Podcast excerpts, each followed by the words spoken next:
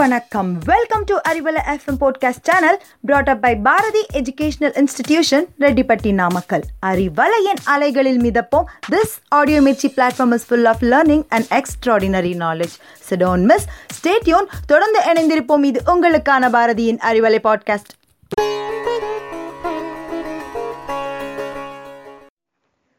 Hello வணக்கம் and welcome good morning கனிமா பேசினா கல்லும் கரைஞ்சிரும் இனிமையா பேசினா இரும்ப கதவும் திறந்துரும் அப்படிங்கிற ஒரு புதுமையான கருத்தை உங்க முன்னாடி வச்சுட்டு காலையிலே சும்மா வெயில் கொளுத்து கொளுத்துன்னு கொளுத்து கிளைமேட் என்னவோ என்ஜாய் பண்ற மாதிரி தான் இருக்கு.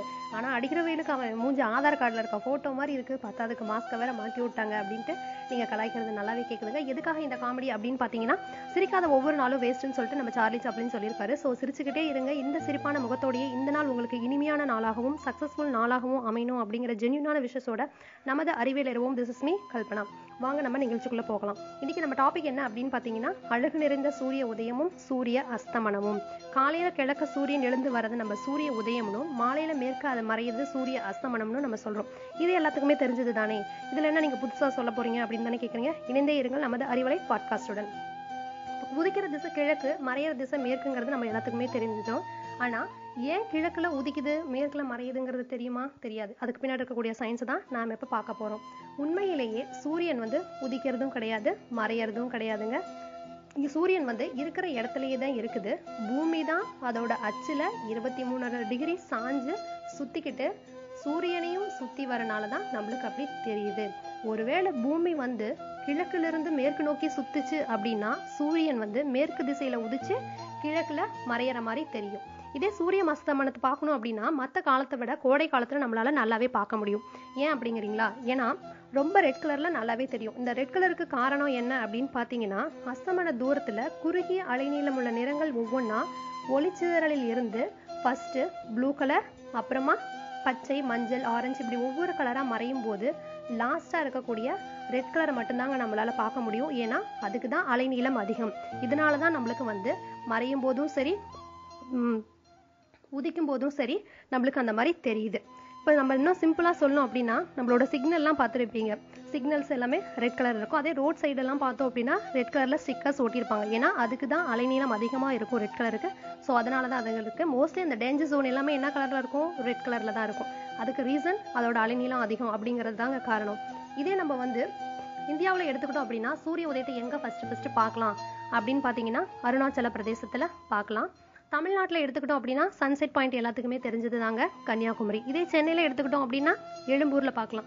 சூரியன் எழுந்து வரனால தான் அந்த ஊருக்கு எழும்பூர் பேர் வந்தது அப்படின்னும் சொல்கிறாங்க இப்போ உதிக்கிற இடத்தெல்லாம் பார்த்துட்டோம். சூரியன் மறையவே மறையாத இடம்னு இருக்குங்க. அது எந்த ஊர் அப்படின்னு பார்த்தீங்கன்னா அலாஸ்கா.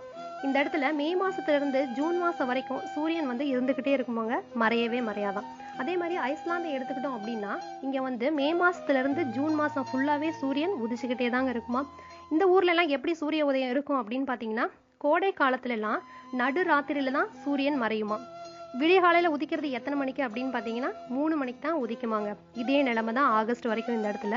அதே மாதிரி நல்ல நள்ளிரவில் சூரியன் உதிக்கும் நாடு எது அப்படின்னு எடுத்துக்கிட்டோம் அப்படின்னா நார்வேவை சொல்லலாங்க.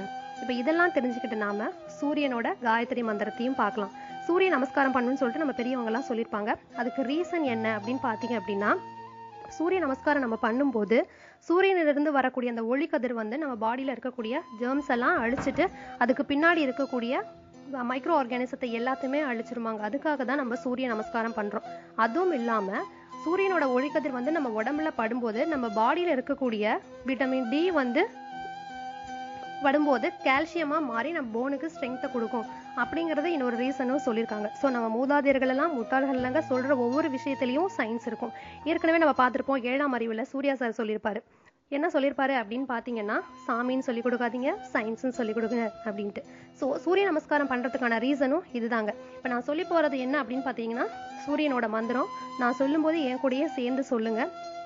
ஓம் அஸ்வத் வஜாய வித்மஹே பாசஹஸ்தாய தீமகி தன்னோ சூரிய பிரச்சோதயாத். இந்த மந்திரத்தை சொன்னீங்க அப்படின்னா உங்க நா உங்க உடலும் சரி உள்ளமும் சரி புத்துணர்ச்சியோட இருக்கும். இந்த பயனுள்ள தகவலை உங்ககிட்ட பகிர்ந்துக்கிறதுல எனக்கு ரொம்பவே சந்தோஷம். இதே மாதிரி மீண்டும் ஒரு புதிய தகவலுடன் உங்களை சந்திக்கிறேன். அதுவரை உங்களிடமிருந்து விடைபெறுவது அறிவியல் அருவம் கல்பனா. நீங்க கேட்டுக்கிட்டு இருக்கிறது நம்ம அறிவலை பாட்காஸ்ட். மேலும் இது மாதிரியான புதிய தகவல்களை தெரிஞ்சுக்கணும்னா இணைந்தே இருங்கள். நமது அறிவலை பாட்காஸ்டுடன். நன்றி வணக்கம்.